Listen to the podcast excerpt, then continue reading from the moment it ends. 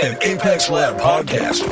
Hey there, welcome to the Level Up Engineering Podcast, where we speak to the most experienced technology leaders from around the world. Around the world. So stay with us to learn actionable management insights to take your engineering team to the next level. Next level. This show, this show is powered by Apex Lab, a team of experts in end to end digital product development. ApexLab.io Today, our guest is Juan Pablo Buriticá, VP of Engineering at Splice, a fast growing music creation platform. Good to have you here, Juan. Thank you, Carolina. It's great to be here. Please tell us a bit about yourself and what you do. Sure. I live in New York. I was born in Colombia. And the last 10 years, I've been working for, for tech companies of, of different industries. I've worked for a ride sharing app. I've worked for a comics app, for advertising platform, and most recently for a music company. Wow, it's quite an impressive resume there. Today, our topic is something that I think many of our colleagues in the tech industry may struggle with. It's growing an engineering team and fast and adapting to the company strategy. So let's dive in and talk about what challenges do software development teams face when they scale. Let's do it. so, what was your biggest challenge when scaling? I'd say I had two huge challenges. The first one, of course, was finding people and not just finding but but hiring people. The market for engineers right now is very very competitive. When you're a small company that is venture backed and can't compete at the same market rate at, at many other companies, especially in New York, you have to get very creative as far as how you not only attract candidates but but also retain them, ensure that what they're coming into is something that is worth it and rewarding work right now because right, right now we, we are all sort of looking for better work opportunities that make our life better that help us grow where we can also have an impact. So being able to create that was the first really, really complex challenge. And then the second one, what happens when you grow too fast is that many of the things that used to work when you were small no longer work. So your delivery processes, the way you do project management, the way you talk to each other, many of those structures and processes start breaking. So adapting and evolving those as you're growing fast, or as we were growing fast, was I'd say the second biggest problem we had to solve. I'm seeing two things here. One of them is being in a market of a lot of software development opportunities for developers. And the other one is really creating a culture within your organization that can deliver continuously. Yeah, I think you, you can say the culture is related to both to hiring people, because you have to have at least a vision of the culture that you want to build that you can sell for the people who want to join, who you're trying to convince to join. Like, hey, look, I want to build a team that looks like this and looks like that and can do this. Is that interesting? Do you want to do it, want to join and help build it? That is the first part where the culture has an impact. Then the second when you are when you go from five to 60 in a very short amount of time relatively or you multiply the, the team size by 10 it is really important that the culture vision is strong so that your processes can scale so that you have maneuvering space to change and, and evolve the organization. What are some of the steps or stages that you have to acquaint yourself with when you're growing? So the first portion is actually for hiring people, you should really pause and, and design the, the organization that you think you're going to need. It's, it's going to be wrong. Whatever you think you need, it, you're going to get it wrong. But it'll be a blueprint or a roadmap that you can try to follow along. You shouldn't just bring in people and see where they fall eventually, because that could be harmful for folks who you're bringing in if you're building a web application, you know you were going to need uh, engineers that have some sort of experience around web, whether it's back end or front end. Um, and it's going to be very different than if you're building a mobile application, right? Sure. Um, so having a blueprint of what your company needs are is important, and then creating a very light interviewing process and recruiting process that helps you gauge whether the folks who you're trying to to bring in have the capabilities that you need. That isn't a burden if your process has too many steps. It requires the candidates to do things that are not standard or that are now considered outdated, like whiteboarding. Then any friction you have in that process is going to prevent candidates to apply at scale, for example. And then you also want to be able to make decisions fairly quickly. You don't want the process to hang.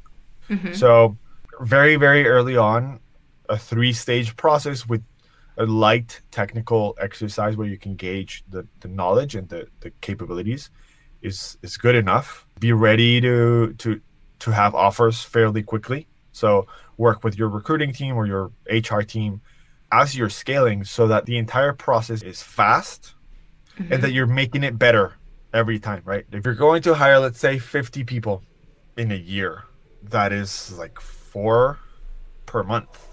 And you should be getting ready to not only interview well, but also onboard at scale. So, getting the entire pipeline in helping anyone who comes in add so that the next person has a better experience. You, mm-hmm. you set up like, hey, here's very light onboarding documentation. There's 30, 60, and 90 day plans for everyone. Here's your onboarding buddy. So someone who is going to help you understand and navigate the org and our tech stack because there's many things that aren't documented yet.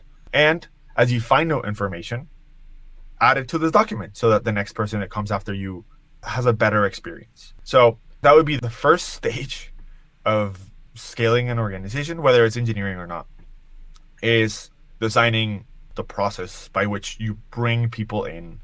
You hmm. decide that they're the right people for the job, and then you set them up for success. That's the first stage. The second stage is having a really good understanding or helping everyone who joins have a good understanding of what they're going to be supposed to be doing or figuring out what they're supposed to be doing. Right? What are the goals that they came in to accomplish? What should they know about the industry? What should they know about the products that they're going to build? What should they know about the stack that's already built? And what are the shortcomings? What are its benefits? And perhaps help them really, really, really ramp up. So they can start taking ownership of it. I think when we're talking about product engineering organizations, it is important that we recognize that folks will make better decisions if they really understand the business and if they have actual ownership over the problems they're trying to solve. If they have visibility into the levers that the business is trying to move, whether it's the cost of acquisition or the total amount of registered users, and can understand how the product may help move those numbers, mm-hmm. we have really great solutions that come out that are elegant and are helpful and create a better experience for users. Um, so trying to create, trying to give them as much context as possible would be the, the second stage. Mm-hmm. And then the third stage is evolving the organization along with the people who have joined. If you have a five person team, you don't have levels, you probably don't have a career paths or growth frameworks or performance review frameworks. And as you start growing, you have to start shaping these at the same time if you let too much time pass before you put any attention to this, then it's going to hurt. People are going to feel underappreciated, like they're not growing. They may be growing, but there's probably also not going to be anything for them to compare themselves with. Um, and it's they're not, not going to feel supported. Exactly. So I'd say that specifically for engineering organizations, the processes and the tools by which you deliver software need to grow with the team as well. They need to mature. This is the case at Splice. We used to have a one staging environment for everyone. When we were five, it really didn't matter. People could just use it at different times and, and we could all test what we needed. Once you have 50, the competition for that space increases significantly. So we have to find a completely different solution And once you've depended so much on something like a staging environment and you've built all the data into it and you've built all the tests into it, moving away from it takes a lot of effort. So you should be ready for investing in your own tooling quite a lot. Mm-hmm. So, how would you differentiate, um, or is there a specific difference growing from a small team of one or five people to 25 or 30, and then growing from that number to 100 people, let's say? You're effectively growing by orders of magnitude, right? And what is important is that the foundations and the, the structures by which you do your work are solid. There's a really good book called Scale that talks about how organisms grow. Biological systems have already figured out how to grow by tens of orders of magnitude, by perhaps trial and error. But you can look at the patterns by which these grow, and then you see that the infrastructure and the communication channels have to scale and have to grow before anything else happens, right? You have to mm-hmm. be able to carry nutrients or information and waste and things in and out.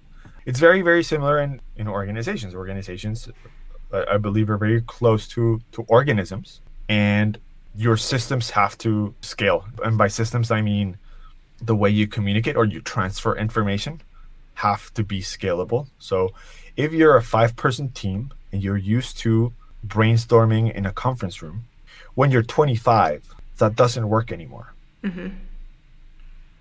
So you either specialize and only five people who are now, let's say, leaders or responsible for something are the ones who brainstorm, or you create a document where you can put your ideas and everyone can look at and brainstorm on paper or, or on paper air quotes right? On a collaborative document where everyone can comment. Yeah. And that way you're gathering input and you're collaborating. It isn't as real time as, as you perhaps were used to but it scales and it works right? The purpose of brainstorming is sharing ideas and sort of uh, refining rough wireframes that you may have to to get to better solutions if you're 50 or 100 then you probably still only want five or 10 or 15 people who are going to be responsible for this or who may have had experience to be able to brainstorm. But the next 80 may still want some insight into into why this is happening or how you're approaching a problem. They very likely may not be responsible for whatever solution you're doing, but at some point they may have worked on something similar. It's it's highly likely that one of them has solved a similar problem or that they just want to participate because we're a team. Sure. And so by having by having open processes in a space or in a team that is that operates with high trust where you know that decisions are, are happening in an open space and people understand that their input may be ignored and that's totally fine that there's someone else who is responsible for making the decision and for implementing this then those work really well. And, and that's just an example of one of the decision making processes that needs to scale. But every single way of how you do business needs to grow accordingly. The way you manage projects, you may be able to handle one project in a small task tracking piece of software. When you're 25, you need something a little bit more more robust. When you're 100 different teams may have to use different tools.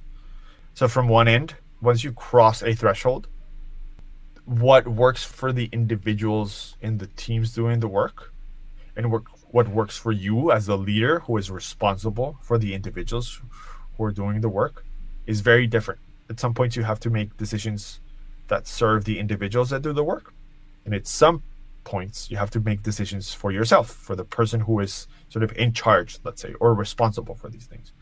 Concrete example and i'll continue with the uh, project management.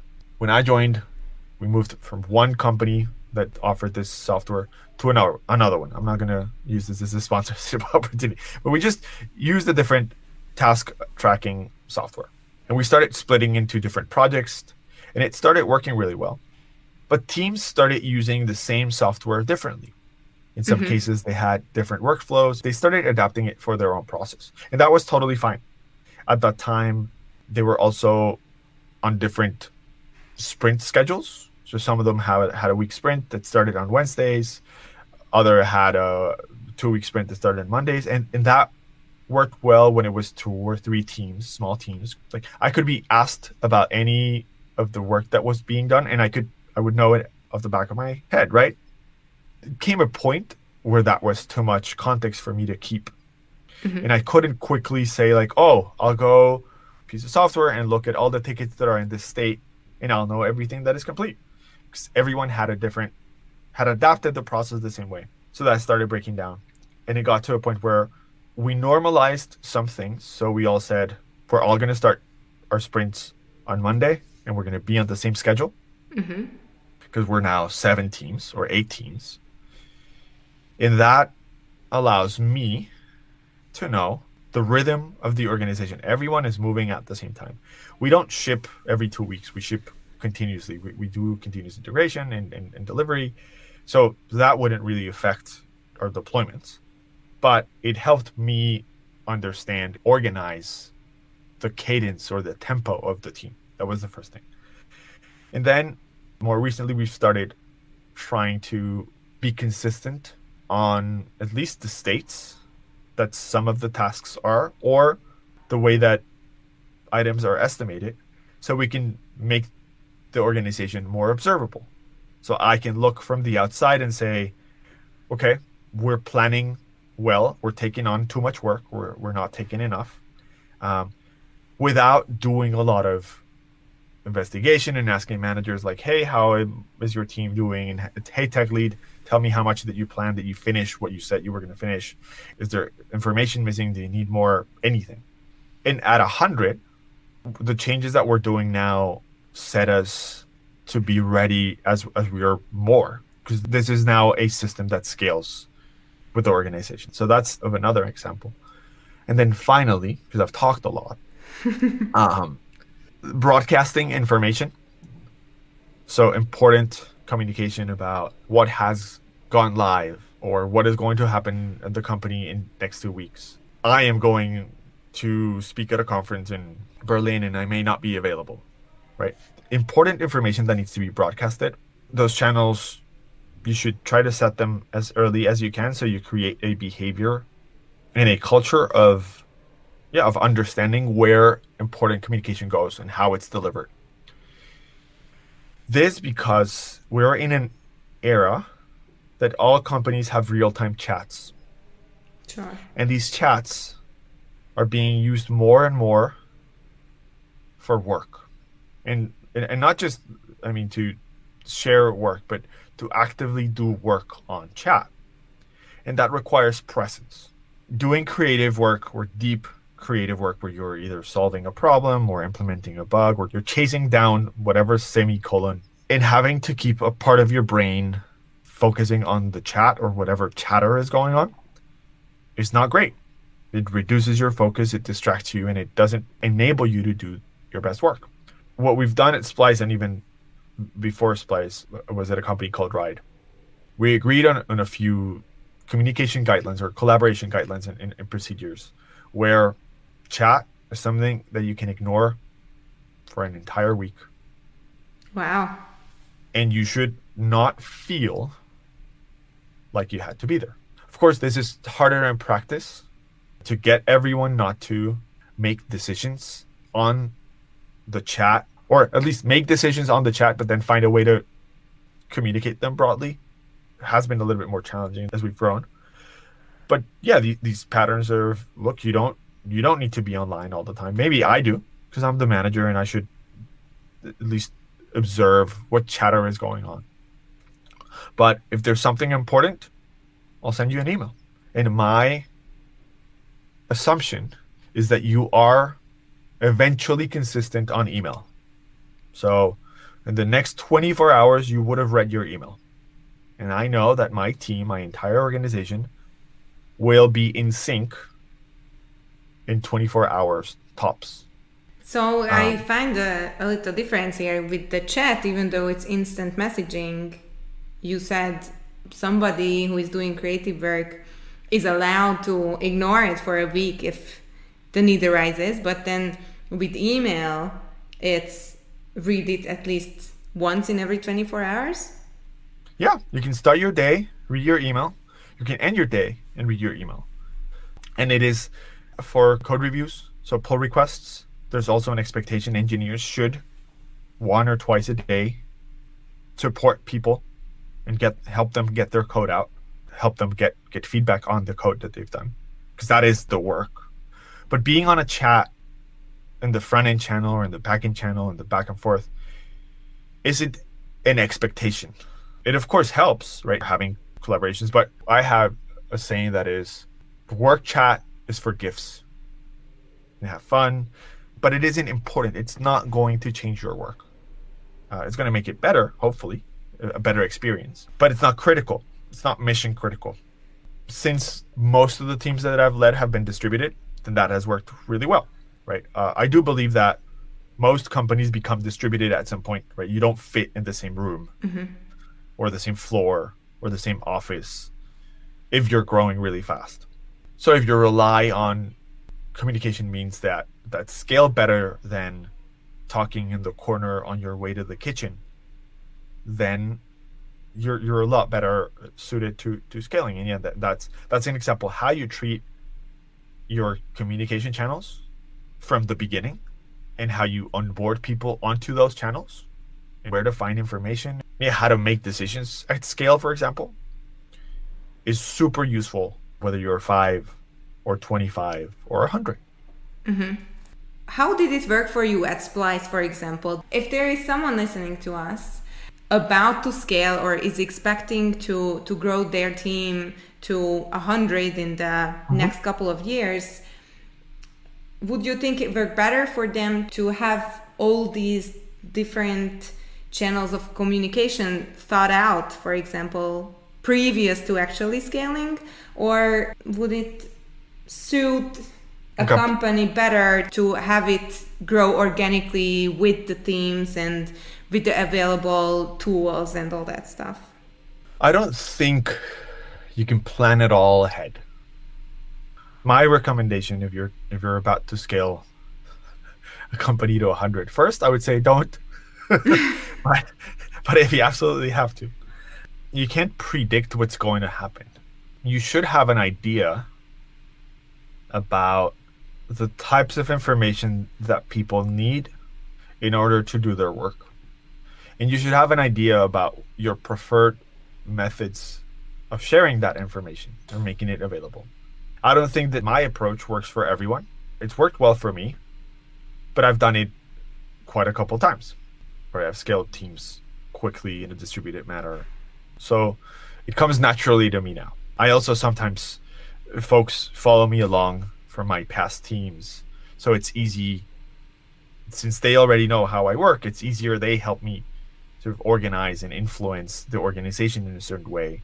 So it's easier to bootstrap a culture for anyone who is listening to us who who has the challenge of scaling their organization to 100 in the next couple of years i'd say it is important to be deliberate in communication when you're scaling the reason why i prefer distributed teams is because it forces me to be deliberate with communication mm-hmm. and with information i have to think about how are people going to know the goals of the company Mm-hmm. If we share them at our town hall every week and they and they missed it, then I have a person who got sick perhaps who is now completely out of sync with the company. We may not know it, right? They may have gotten sick. It's like, oh, I'm just gonna take it easy. I'm not gonna join the call, or I'm not gonna come to the. And then suddenly we start having different states and different understandings. So, by embracing the fact that my team isn't subject to these serendipitous meetings or running into other people at the on their way to a meeting and talking about what happened in, in another meeting, then I have to plan for all the information to be persistent and mm-hmm. to be mm-hmm. accessible and to be discoverable and for it to be broadcasted. I would start with that. If I was going to scale a team then I would just try to understand what is important for anyone who joins this company to know to do their work. What do they need to know before they start or before I hire them? Mm-hmm. What do they need to know when they start? And then what do they need to know to do their work and become autonomous and, and do great work without me being the single person that is carrying the message constantly? Right? How do we scale that culture and the way we work? If you think about the information that you need to disseminate before people join, why does a company exist? What is its purpose? Where are you trying to go? What aspirations do you have for the culture to become? What values do you currently embody and which ones you're working on? Is the company funded? Is it funded well? What is the business objective? What is the business model or the stage of the company? All those things are important for me to have clear and even in a in a very digestible manner. So I am being consistent with every single candidate that I am meeting. Um, I I like narrating a story, so I I build a story for my pitch for any candidate, and then I once I learn it, I know I hit. Look, these are the businesses. This is how we started. Here's how we've evolved. Here's our next two years. Here's the folks who who who you'd be working with. This is why you should join us. And that story hits all the major points, and then questions usually fill the rest of the holes. When people join, they probably want to know who their teammates are, who else is in the company who aren't their teammates, especially if it's a small 50, 100 company. You can still get an idea of who's everywhere and what they do, how their team works, how the systems that they're working on work, what they're going to be working on next, or how they onboard, how they learn, how, how those things. And then after you've onboarded six months later and you're really comfortable, then giving folks access to goal setting, for example, for the company. Look, every year we plan this way, or every half, every six months, there's a strategy session, and here's how you can get your ideas in, or here's how you find out about what we've decided. Here's how we you break down work. Here's where you come in. Here's your role, and give them enough knowledge for them to become more autonomous to shape the process and the culture of the company so it scales better. So, how do you change processes when it comes to scaling and growing? You you have talked a lot about how you involve your people whenever and wherever possible in decision making and it seems like people have a pretty good idea of what's going on in the company, but how do you change the processes as the team grows? That is a million dollar question. Um, like with with everything we've discussed, it's relative and contextual to the size of the company that you're in, or the size of the team that you're that you're responsible for. Because it's it's much less friction when you're five or 10 mm-hmm. than when you're fifty.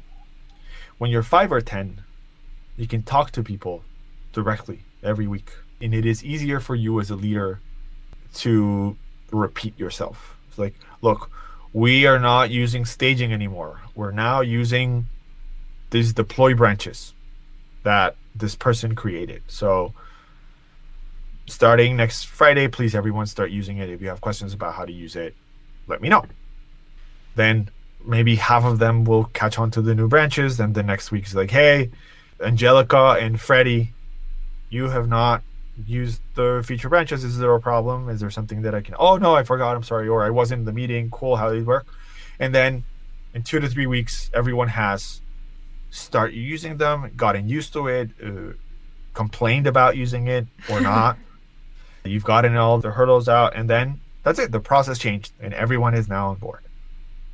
When you're 50, you're not even the person who is talking to the folks who are responsible for that work. If you use the same example, yes, you can host a staff meeting where 50 people come. And that's a very expensive meeting. You can do the math. Right? at, at, at a decent hourly rate, that's a really expensive meeting. And you're going to tell them, you're going to do the same. You tell, look, starting Monday, please, everyone use the feature branches instead of staging. And you only get 50% if you're lucky because everyone was busy that week. Everyone had work. Everyone was If you're 50, you're you have a lot of things going on now, and a lot of things to keep in, in mind. So, the message of the feature branches occupied a much less important space that week. So you're really lucky if you got 50% of people to adapt to it. And then convincing the rest 25 and dealing with the complaints and like, oh, this is very difficult and it doesn't work in my machine. Or I really like the old method. Because you're always going to get this resistance. Everyone who joins startup says, yeah, I love change. I love staying on my feet and then you introduce the first year, like, oh, why is everything changing here? It's always, it's, it, it is, it's human nature, right? And it's yes. fine. You, you like, when you find your stride, you don't want to change, even if it's, it's better. You can probably do a training, but it, but it just takes a lot longer. And that's why your role as you scale, the role of the leader is to become an expert in change management so, how you deploy a change of that magnitude of a process that impacts all these people that will eventually have an improvement requires first that you've built enough trust in the organization for them to follow along. It's like, look, the reason why we need to start using feature branches is because staging isn't working for most of you. You all feel the pain. Yes, I agree Cool. there's a couple of solutions that we can approach. We can do this or we can do that. What do you think? Oh, I really like this one. I really like that one. Okay. I've decided that we're going to go with this one. And if it doesn't work out, this is the metric by which we're going to consider it doesn't work out, then we're going to try the other solution. Nothing is going to be ideal. At 50, it's not going to work for everyone. Cool. The way we're going to deploy this is starting this Monday, 10 people are going to try it out they're going to tell us how it worked. We're going to refine the process, and then we're going to deploy it for 20 more. How does that sound? Yeah, it's good. Oh, I want to be in the test. I want to be an early adopter of these. Oh, I'd never want to do it. Okay, you'll be the last one. Sure. this is some training material. Here's the process. We you deploy it with the first 10. You see if it's working or not. If it's not working, then you try the other solution or you try a different solution. And if it worked, then these 10 people will help advocate for the solution. Like, hey, this really worked. I really like. I really enjoyed this. Some people who are not early adopters, but a little bit later, okay, let me try. I- I'm going to try it out. And eventually, with less effort, you have converted the entire organization to that. And that's a quick example, but that goes along with how you do code reviews. I think the key, or what, what we've been really successful at, is, is two things. One, piloting solutions for processes. Mm-hmm. So letting people try them out and, and report back on how it went or it didn't. When pilots are successful, deploying them across the team is much easier. And second, giving a space for people to provide input on how the solution may or may not work and may affect them. Because it may seem faster to just get everyone in a meeting that is $5,000, however many dollars you want it to be, and tell everyone, starting now, you're going to do this. And you may feel like you walked away, you gave an order, and everyone is going to do it. And then it's going to take you two months to get everyone to actually do it. Or you can accept that it's going to take two months no matter what. But you can be a lot more successful with that change if you do it in a step process. Um, because you're also building trust with folks. You people know that they will they have a say on how they do their own work. I and already that... bought it. I want to be in the early adopter group. and that's why your job becomes being a politician, right? You just go along repeating, oh, the reason why we do this is this. This is what you should know about our company. This is why cycle time or how long it takes us to take commit to production time is important and why we're watching it and why you should try to merge your pull requests in less than 36 hours because we want to observe what friction is there. So we're going to do it. It's going to be good. It's really great. We're going to get faster. We're going to get better. You're not going to have to work more. We're just going to become more efficient. And you're not going to work weekends. You're not work late. We, we're just engineering ourselves. And that really helps. That's amazing. Thank you. I, I really did buy it already.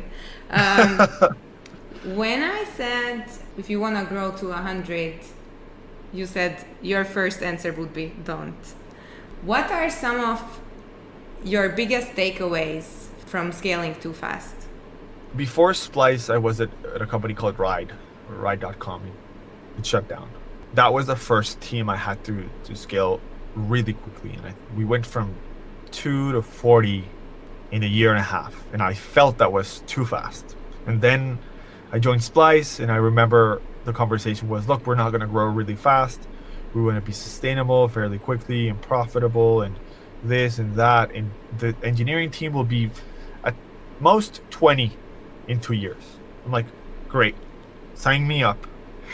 because scaling an organization requires so much just work.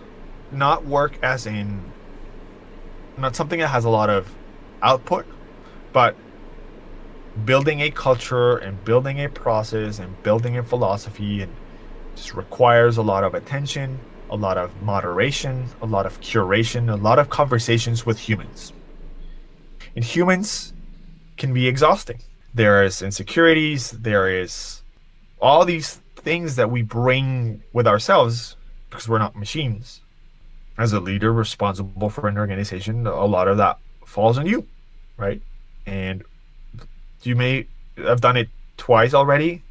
And I know if I have to do it again, I may have some shortcuts, but it's going to be completely different. And it's going to be a lot of work as well. So the first t- takeaway I'd say is it's a lot of work. But there's the, there's usually the sayings where like if I knew that it was going to be so much work, then I wouldn't have done it. I don't think that's true. I think I would have still done it because it was exciting and it's and it's very rewarding. It is equally rewarding when you get it to work well on the other end. Like right now, I'm you have me in a podcast talking about this because I'm proud as heck of our team. But my first tip is be ready for a lot of work, a lot of repetition, a lot of communication, a lot of convincing, a lot of complaints. Humans really like complaints.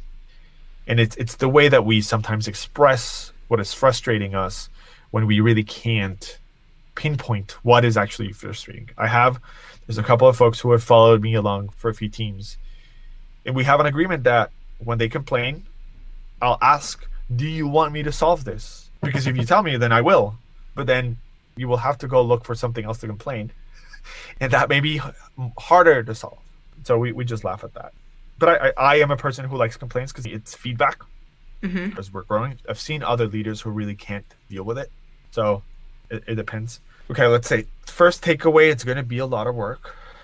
Second, balancing between people who've already done some of it or have demonstrated like in their careers that they've already solved similar challenges whether it's managing groups of people or building specific pieces of technology is important to balance with people who have never done it mm-hmm. right so entry level or early career whether engineers or engineering managers you don't want people who are too convinced that their way is the way that works all the time mm-hmm. because it's a new organization and you have to shape that from the beginning. There are patterns we found, and they're now in management books like Camille's Manager's Path.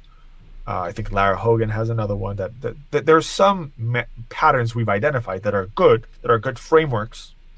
But just like in software, you can use React, you can use Ember, and you can use Vue, and you can get to the same outcome with a completely different path, completely different skill set. You can use Ruby and Rails and get to the same exact outcome. So there's just patterns, and you should strive to not creating a homogeneous culture, but a place where there's a learning and there's questioning and there's just more a little bit more scientific approach to to how you build organizations of people. It's also our responsibility to open up spaces for new people. You can't just go after senior talent. Sure. Because senior talent is also not going to be as excited as dealing with this bug for the 50th time. But it may be the first time a junior engineer gets to play with that, and it may be very exciting. Uh, and it is probably the first time that a senior engineer will be able to teach how they've dealt with this bug for 50 times and why it works that way. So those are just opportunities that you want to capitalize on because it creates a more a richer and more resilient team that will scale much better. And I'd say the last takeaway is have fun uh, as you do so. That's and awesome. Don't take yourself too seriously because getting to scale organizations is is not an opportunity that everyone has. I don't think that after more than a few times you're going to want to do it again because it is again a lot of work. But yeah, enjoy yourself. That's what it's all about. Thank you. It it sounds like it is really exciting and it's been a really exciting conversation. But I think our time is nearly up. So is there anything you would like to share that we haven't touched on? I would say one for people who are in leadership positions responsible for scaling organizations, and another one for people who are in organizations that are scaling. So individual contributors or other managers, perhaps. Well, I'll start with that one. So for ICs who join companies that are scaling really fast, be patient with the people who are trying to make this work. Because sometimes we can use some of that empathy that many people sort of boast about and they're like oh my manager is not empathetic or my peers aren't empathetic but i've seen a lot of sort of exasperation or frustration towards management as we're also figuring things out. So we're also human. We're also in this together. If we could get some of that support it makes our job a little bit easier. And it's also like we're not always in a position where we can discuss the really complex challenges we're dealing with. Sometimes, like the clown, we show up to our one on one with a smile painted on our face, but in the background, we have like a nuclear disaster going on, and we just have to put that face, right? Yeah. Um, so that's something that I would like to encourage folks. And then for leaders or people who are taking the, the, the leadership path from technical careers, we have to recognize that we're starting almost from scratch when we switch careers from building software to building organizations and we have to be as to devote as much time in learning about organizations and how they work and how they get better than we did when we had systems right? When we would read about all these frameworks all the time and we would watch 10 talks on the same javascript function because it was great. We, we have to devote the same attention, the same interest to building organization and supporting uh, systems of people because it is now our, our job and our responsibility and that's how we get much better at it It sounds like the world is going to be a better place if they listen to this. thank you Thank you for this conversation. I think for sure I have learned a lot, and I hope our listeners will also learn a lot. If they would like to find you online or follow you, what would be the best place to start? my twitter is full of bad tweets but they're welcome to to follow me Nice. along my last name is uh, b-u-r-i-t as in tom i-c as in cat a. So buritica or buritica for those who who speak spanish. Uh, you pronounced it amazingly at the beginning. Thank you. Thank you. yeah but they, they, they can find me on twitter and then i haven't written in a while. I have to get back on it. But yeah my buriti.ca is, is my is my website. It redirects right now to my medium where you can find a couple of things that i've written. But follow me on twitter is probably the best the best and worst experience that you can get Awesome. Sounds great. To our listeners, be sure to follow Juan Pablo if you'd like to see more of his work. And I thank you for this insightful conversation. Um, thank you for your time thank you for the for the wonderful questions that helped me have those answers Thank you. And um, thanks for tuning into this episode of Level Up Engineering. I hope you enjoyed our conversation with Juan Pablo Buriticá, VP of Engineering from Splice. And I am Karolina Toth, and I hope to see you next time. Thanks for staying with us. This was the Level Up Engineering Podcast by Apex Lab. Check them out at apexlab.io. And don't forget to subscribe to our channel, rate our content, and share your thoughts on this episode. See you next time.